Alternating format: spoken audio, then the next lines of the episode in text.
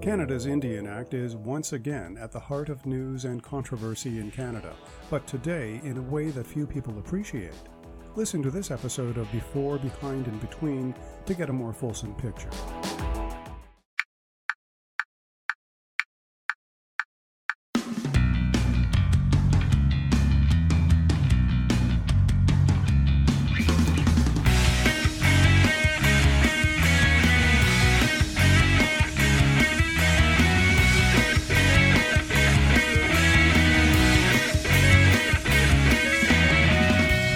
Podcast starts now.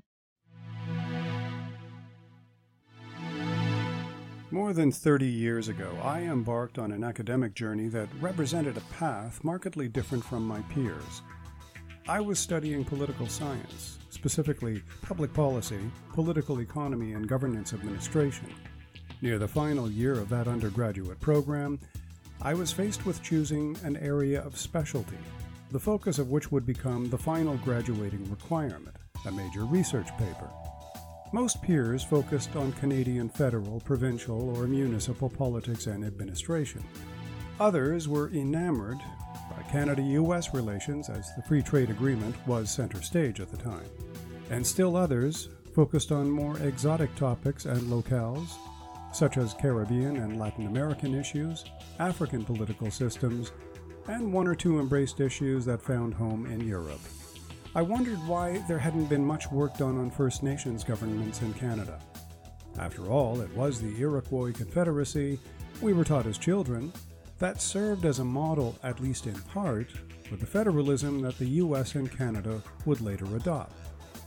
I was curious about these systems of governance, as well as how they interacted, either positively or negatively, with other systems found among the Blackfoot Cree, or the tribal systems, say, much further south, such as the Navajo or the Apache.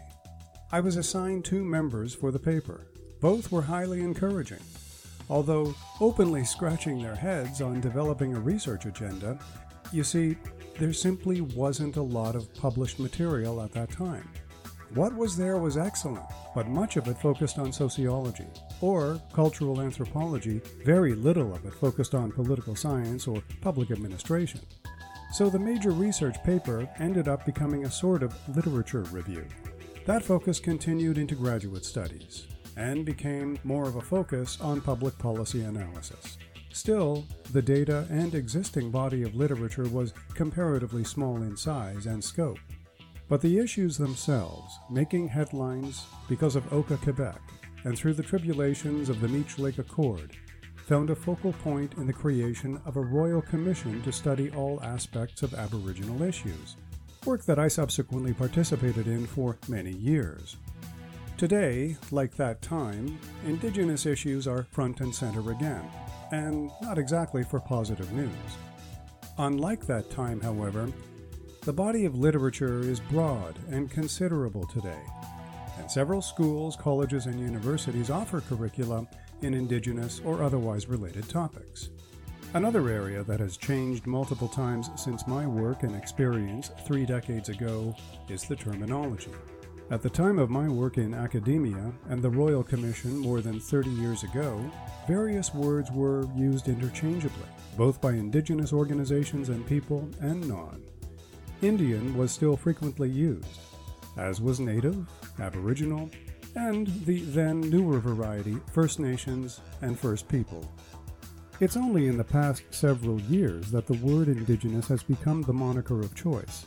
Although today anyone can still scan the listing of Indigenous service organizations in Toronto alone and find the words Native used in the titles or descriptions of many organizations.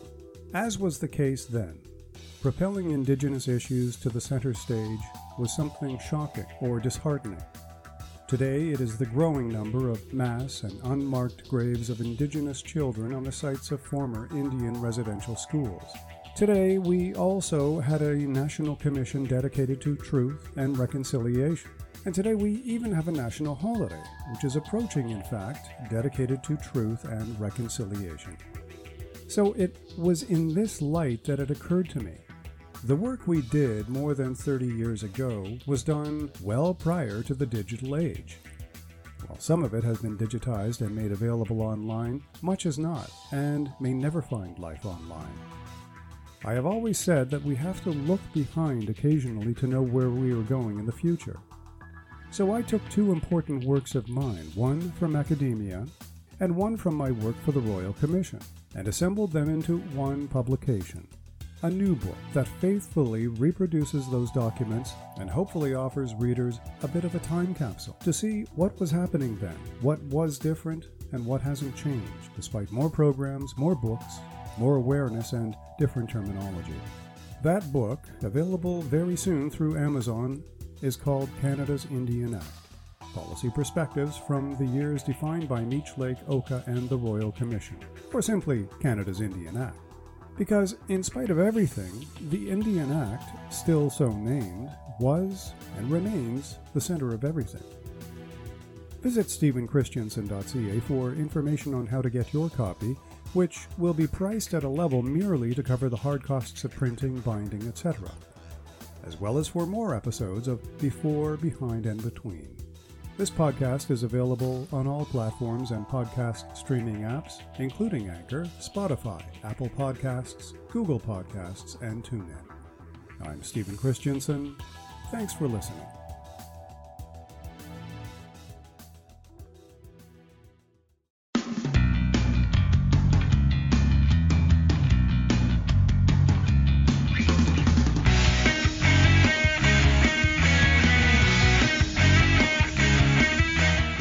Production of Stephen Christensen.